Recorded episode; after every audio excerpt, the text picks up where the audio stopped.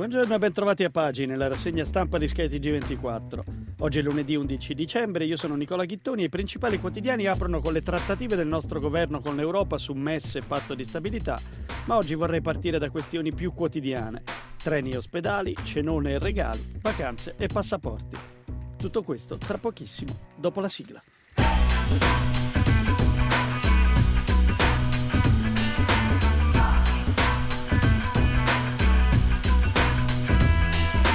Questa mattina pochi quotidiani hanno avuto modo di mettere in pagina eh, gli sviluppi di cronaca eh, seguiti allo scontro tra treni.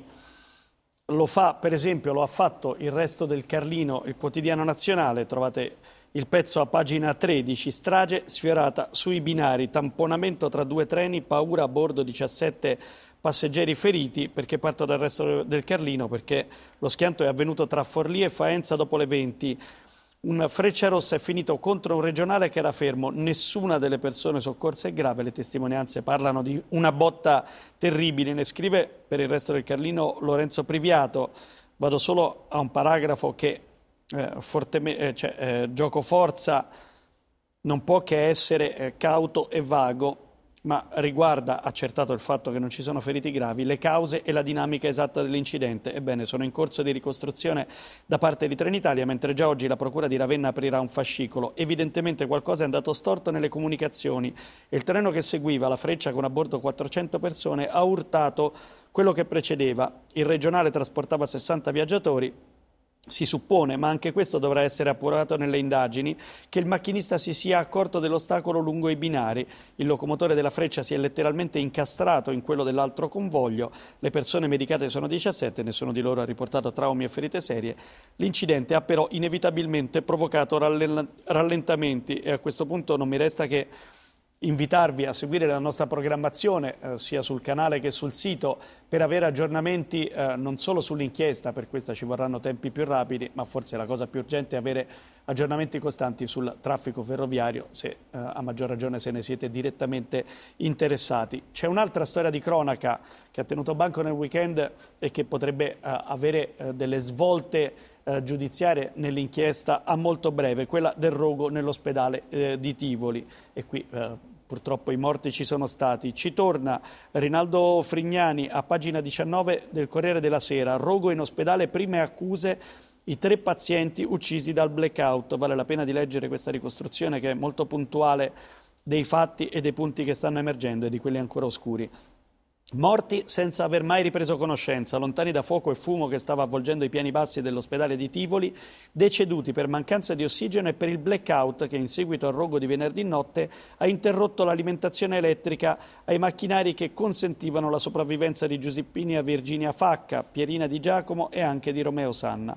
Quest'ultimo non ce l'ha fatta, un'ora dopo essere stato portato via so- dai soccorritori dal reparto di medicina d'urgenza per embolia polmonare. Sarà ora l'autopsia disposta dalla Procura a stabilire le cause dei decessi per capire se ci sia o no un collegamento con l'incendio oppure se le vittime siano decedute per la mancanza di un adeguato gruppo di continuità o ancora per un malfunzionamento dei sistemi eh, salvavita. Mia madre è morta perché il blackout ha disattivato l'apparecchio che la faceva respirare da 24 ore, aspettava il trasferimento in uh, terapia intensiva, dice Barbara Ilari, figlia di Pina uh, Facca, 84 anni. Un punto importante nell'inchiesta che nelle prossime ore potrebbe vedere i primi indagati tra i vertici del San Giovanni Evangelista e anche della ASL di Roma 5 per la gestione della sicurezza all'interno dell'ospedale, eppure dello stoccaggio dei rifiuti sul retro del complesso, perché questo è un punto importante, quello dei rifiuti perché secondo i vigili del fuoco è, pro- è, stato proprio questo il punto di innesco delle fiamme che in soli 12 minuti hanno avvolto l'intera ala del palazzo, distruggendo tutto ai piani meno 2 e meno 1. Il sospetto di chi indaga è che le misure antincendio fossero state adottate, ma che non siano state utilizzate da chi era incaricato per legge secondo il piano di emergenza ed evacuazione del nosocomio.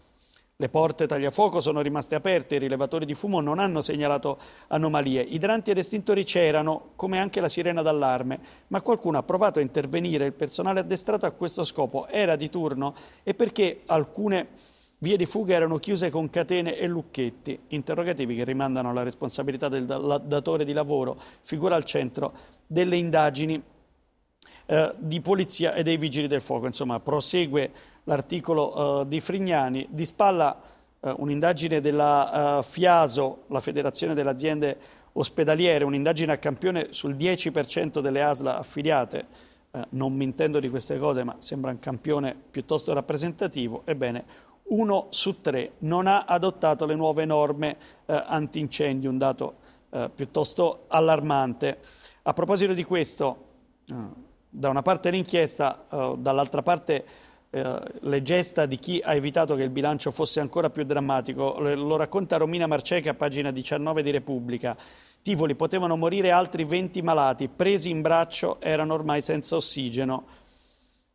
Allora parte da questo, parte dai soccorsi, il pezzo invece di Repubblica. Presi in braccio, avvolti nelle coperte termiche, messi in salvo dal nono piano attraverso le scale avvolte dal fumo e con l'ossigeno delle bombole portatili che stava per terminare, strappati a una morte certa perché rimasti all'improvviso senza aria e respiratori. Nella conta delle vittime dell'incendio all'ospedale eh, di Tivoli ci sarebbero finiti altri 20 pazienti dei reparti di rianimazione, unità coronarica e medicina, se solo infermieri e soccorritori non li avessero portati via nel più breve tempo possibile. I sistemi di erogazione dell'ossigeno e quello del sottovuoto che alimenta gli, gli aspiratori si sono bloccati nel rogo che ha messo in ginocchio l'ospedale. Un'altra falla nel sistema antincendio che arriva dal racconto degli operatori sanitari. Le centraline si trovano al piano meno 2 nei locali tecnici, anche questi interessati dall'incendio, molto probabilmente sono andate a fuoco, ma generatore e gruppo di continuità non sono entrate in azione. Insomma, anche qui poi si prosegue nei dettagli dell'indagine. Questa pagina è condita da un pezzo di Michele Bocci che racconta eh, di un dossier, un'indagine della Corte dei Conti, vecchio un ospedale su 4 e 10 miliardi per i lavori sono fermi nei cassetti, negli ultimi anni solo pochi progetti. Se volete una lettura dettagliata di questi stessi dati, eh, la fa anche Paolo Russo a pagina 7 della stampa, il 60% degli ospedali a rischio e sulla sicurezza mai spesi 10 miliardi, in particolare alcune regioni come Lazio e Campania non hanno utilizzato il 68% delle risorse disponibili. La protezione civile dice che molte strutture possono crolle, crollare in conseguenza di un terremoto medio, perché tra le spese di sicurezza non ci sono uh, solo uh, appunto l'ammodernamento delle strutture, la messa in sicurezza dei muri, ma anche eh, e soprattutto, e spesso sono piuttosto costose, le norme antisismiche. Eh, si fanno anche degli esempi estremi come eh, l'ospedale Annunziata di Napoli, classe 1889, senza manutenzione e investimenti definito il più pericoloso della regione ed è tutto dire, visto che sempre in Campania sorge l'ospedale del mare che in realtà ha soli 7 km dal Vesuvio, ovvio, ossia in zona rossa per la protezione civile. Questi sono casi estremi, ma insomma questa lettura racconta di un uh, malessere generalizzato nelle strutture ospedaliere italiane. Uh, resto uh, sulla stampa perché siamo arrivati a Natale, molti se ne saranno accorti eh, a, a proprie spese, ed è proprio il caso di dirlo, Carissimo Natale, scrive Paolo Baroni, il pezzo è a pagina 22 della stampa, un viaggio aereo per le vacanze costa il 301% in più del prossimo gennaio, stangata anche su addobbi, regali e prodotti alimentari della tradizione. Una panoramica fatta eh, facendo un collage di eh, denunce, e, eh, sondaggi e indagini di varie associazioni di consumatori per capire quanto appunto questo Natale eh, sia eh, caro, sia rincarato rispetto all'anno scorso o quanti eh, eh, servizi o beni di prima necessità, cibo in primis, sia rincarato anche semplicemente rispetto al mese scorso, ovvero in una bassa stagione rispetto a quella delle feste. Non entro nel dettaglio eh, se non per segnalarvi un caso limite, eh, chi abita soprattutto nelle isole lo sa bene, il caso limite segnalato la settimana scorsa da altro consumo, secondo cui un biglietto aereo per andare da Milano a Catania quest'anno può arrivare a costare anche 12 volte di più rispetto al prezzo della bassa stagione, ovvero 408 euro andata e ritorno contro i 33 euro del gennaio 2024. Ma anche volare verso Palermo, la Mezzia Terme e Cagliari è molto più caro, da 2 a 8 volte in più. In media un viaggio aereo andata e ritorno per le vacanze costa 288 euro contro i 72 euro del prossimo eh, gennaio, più 301%. Eh, per cento.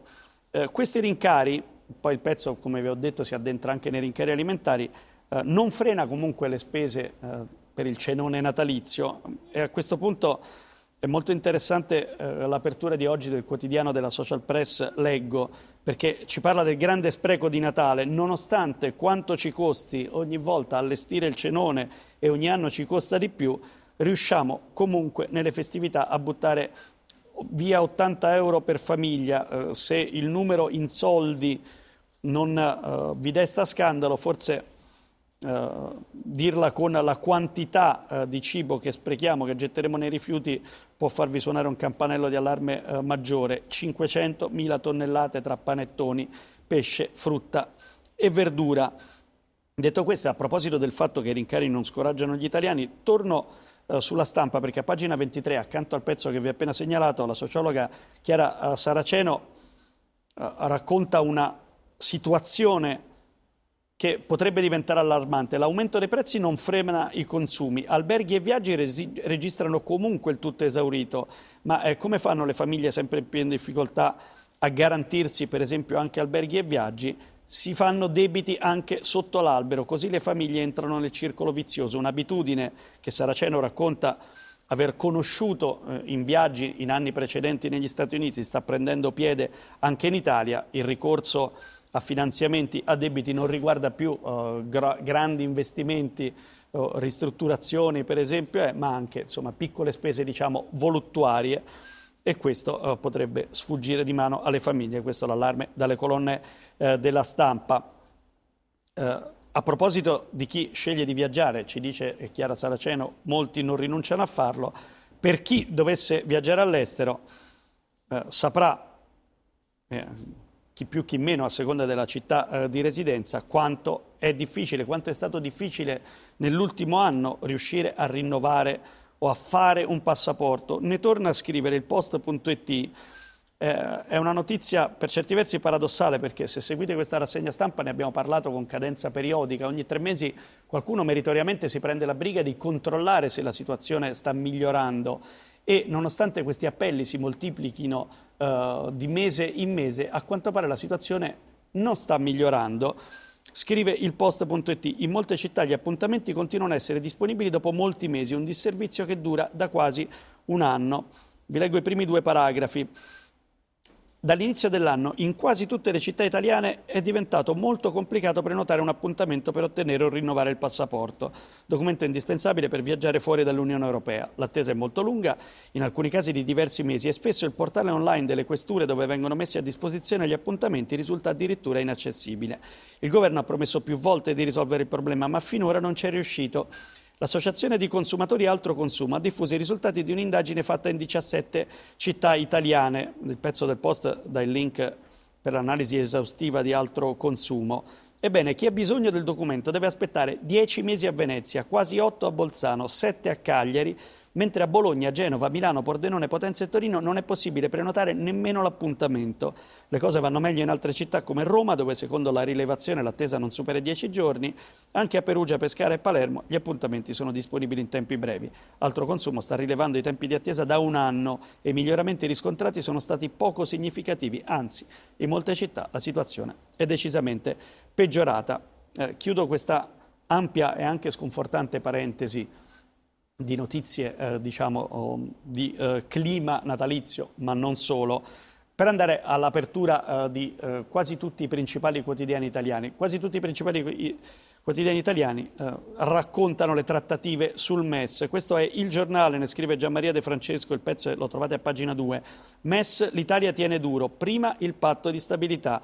Molinari della Lega dice il 14 dicembre non sarà discusso alla Camera. Per il governo l'ok, il via libera rientra nel processo di modifica dei trattati e una ratifica anticipata toglierebbe un'arma nei negoziati con l'Unione Europea. Insomma, questa è l'interpretazione del governo e dei quotidiani più vicini a questa maggioranza. Anche la verità, che ne scrive con Flaminia Camilletti a pagina 5, parla di un ricatto dell'Unione Europea che viene in questo modo sminato, cioè posticipando l'eventuale ratifica del MES. Come detto, eh, aprono con questa notizia anche il principale quotidiano italiano, il Corriere della Sera, a pagina 2 la cronaca, a pagina 3 il retroscena di Marco Galluzzo, con Meloni che è pronta a dire sì, lo ha ribadito anche a Christine Lagarde, ma prima vuole risposte proprio su bilancio UE, patto e fondi per i migranti, i confronti con Berlino e eh, appunto con eh, i vertici della Banca eh, Centrale Europea. La posizione eh, del governo quella che in Europa è definita un'anomalia italiana, è sempre la stessa. In una logica di pacchetto complessivo Roma vuole prima vedere i risultati raggiunti sugli altri due tavoli aperti, appunto bilancio europeo e nuove regole del nuovo patto di stabilità. Eh, al di là delle cifre, e qua poi il discorso di Galluzzo rientra sul fondo per i migranti, eh, sarebbe una vittoria politica incassare eh, dei soldi in più per la gestione dei migranti e consentirebbe di costruire una, una, narrazione che porti sino all'approvazione del MES, ma dopo aver visto dei risultati in sede di negoziati eh, europei. Anche la stampa apre con le trattative sul MES e anche la stampa a pagina 3 un retroscena, racconta Ilario Lombardo, i due compromessi di Meloni per evitare le trappole leghiste. Eh, c'è un'altra apertura eh, degna di attenzione, come lo è eh, da oltre due mesi la situazione in Medio Oriente, è quella di domani a Gaza la situazione sanitaria è catastrofica, il nuovo allarme arriva dalle Nazioni Unite, ma le truppe israeliane intensificano gli attacchi. Dopo il no degli Stati Uniti al cessate il fuoco, Guterres denuncia la paralisi del Consiglio di sicurezza. Insomma, tutti eh, gli sviluppi eh, in Medio Oriente li trovate eh, sui vari quotidiani. A pagina 10 del Corriere della Sera ne scrive Davide Frattini, parlando soprattutto, concentrandosi soprattutto sulla situazione a Gaza, le malattie eh, e la fame, con un appello di eh, Netanyahu che dice arrendetevi, non morite per Sinwar, eh, leader di Hamas e mente degli attacchi del 7 ottobre. Eh, sulla strategia e la sorte di Sinwar si concentra il pezzo a pagina 15 di Repubblica di Gianluca Rifeo. Le ultime mosse di Sinwar, il capo di Hamas, fuggito a sud e intrappolato nei suoi tunnel. Il leader jihadista il 7 ottobre ha commesso due errori, ha sottovalutato la reazione di Israele e pensava che tutti gli arabi sarebbero scesi in guerra. E poi eh, nella stessa pagina il racconto da Rafa di Sami Alairami, senza più posto per gli sfollati c'è chi torna a nord per morire a casa. Ma Repubblica apre eh, in beata solitudine con un'altra notizia, con gli sviluppi dalla COP28, ne scrive Luca Fraioli e racconta del pressing globale su Russia e Iran. Basta difendere il petrolio. Domani l'ultimo giorno della COP28 a Dubai il rush finale nei negoziati. Si punta allo storico accordo per l'uscita dal fossile. La Cina abbandona i due alleati e sul clima passa con USA e Unione Europea. Di Iran si parla anche per un'altra notizia quello che definisce la stampa a pagina 15 con Danilo Ceccarelli, un Nobel a una sedia vuota. A Oslo il premio per la pace all'attivista Narges Mohammadi. Viene ritirato dai figli e il marito mentre l'attivista è in carcere. Il grido che arriva dall'Iran, la resistenza vincerà la repressione. A centropagina del Corriere della Sera c'è la foto della sedia vuota, quella della consegna del Nobel per la pace a Narges Mohammadi, detenuta dal regime iraniano la figlia che dice l'Iran è contro le donne, ma il colonnino, l'editoriale in prima pagina del Corriere della Sera, a firma di Paolo Mieli, eh, riguarda la situazione in Ucraina. Questo è l'attacco. Da settimane ormai le cose si sono messe male per Zelensky. Kiev viene bombardata con una certa regolarità. I soldati ucraini hanno perso Marinka, sono prossime a cadere anche a Avdiivka e Kupiansk, compromettendo definitivamente l'offensiva militare del generale Zaluzny. Stati Uniti ed Europa, entrambi in un anno elettorale, lesinano armi e fondi. Se il mondo si stanca di sostenerci, ha dichiarato la BBC la First Lady Olena, ci lascerà semplicemente morire e molti nella parte più stolta dell'Occidente si compiacciono di questa prospettiva. Il pezzo di Mieli guarda soprattutto alla politica interna italiana ed è un uh, duro appello al PD a dire parole chiare, a, a continuare a sostenere senza ambiguità l'Ucraina, ma all'interno del Corriere della Sera, pagina 13, Luigi Ippolito tratta il ritratto di quella che è la vera sponda di Putin all'interno dell'Occidente, l'amico di Putin, ovvero Uh, Orbán e la sua Ungheria, il grande ostacolo al via libera dell'Unione Europea per l'adesione di Kiev. In coda a questa pagina, in un boxino, l'appuntamento di domani. Zelensky è atteso da Joe Biden. Biden che ha invitato il presidente ucraino alla Casa Bianca per sottolineare l'incrollabile impegno degli Stati Uniti a sostenere il popolo ucraino in questo momento critico. Ma è interessante notare come anche la situazione negli Stati Uniti e non solo eh, diciamo a causa della candidatura di Trump eh, stia un po' cambiando e ce lo racconta il titolo forte del Financial Times di questa mattina che ha fatto un sondaggio e eh, che rivela che eh, quasi la metà degli elettori negli Stati Uniti pensano che Biden stia spendendo troppo in aiuti per l'Ucraina e hanno paura per la crescita economica. E in un anno elettorale come ricordava anche Paolo Mieli, questo dato non è da sottovalutare. Financial Times che dedica poi la copertina all'insediamento di Javier Milei nuovo presidente argentino. E finché eravamo in sede di ballottaggio, c'era la sfida, i ritratti di Milei erano più sulla, uh, di colore, sul personaggio pittoresco, la motosega, i costumi da supereroe. Adesso che la sua sfida l'ha vinta è in mano redini di un paese che ha una situazione economica disastrosa, i ritratti si fanno anche un po' più seri, un po' più concreti. E Libero, con Carlo Nicolato a pagina 15, loda la concretezza del primo discorso, le prime parole ufficiali del Presidente all'insediamento, insediamento che eh, ci racconta Nicolato, fra l'altro vedeva tra i presenti proprio anche Volodymyr eh, Zelensky. Un altro bel ritratto di Milei, Milei ha un anno per rimettere in sesto l'Argentina, lo traccia eh, Maurizio Stefanini sul foglio del lunedì, ma dal foglio del lunedì è un altro il ritratto che vi segnalo e vi consiglio caldamente, è di Taylor Swift, eh, ne abbiamo parlato la settimana scorsa perché è stata incoronata persona dell'anno di Time, ne scrive Stefano Pistolini, grande appassionato eh, di eh, musica e cultura popolare, che ci dice Taylor Swift non è solo gossip e spettacolo, dove cammina lei le economie prosperano e per quanto riguarda la politica eh, racconta una parabola eh, da uh, un inizio di carriera all'insegna del disimpegno, con tanto di critiche per non essersi schierata uh, sul movimento Black Lives Matter o alle presidenziali del 2016, e poi nel 2018 Taylor Swift rompe il silenzio per la prima volta dando sostegno ai democratici ed esortando i fan ad andare a votare. Quanto può spostare in un anno elettorale Taylor Swift? Uh, lo dice un dato, lo scorso 19 settembre, racconta Pistolini, Taylor ha invitato il suo esercito di fan, 270 milioni di follower su Instagram, a registrarsi per votare, parlando uh, delle voci che ha ascoltato nei suoi concerti. Ebbene, il suo appello ha fruttato numeri record su vote.org, la piattaforma di registrazione al voto con cui collabora. Il sito ha rilevato un'impennata di iscrizioni di 13.000 utenti ogni 30 minuti dopo il suo appello.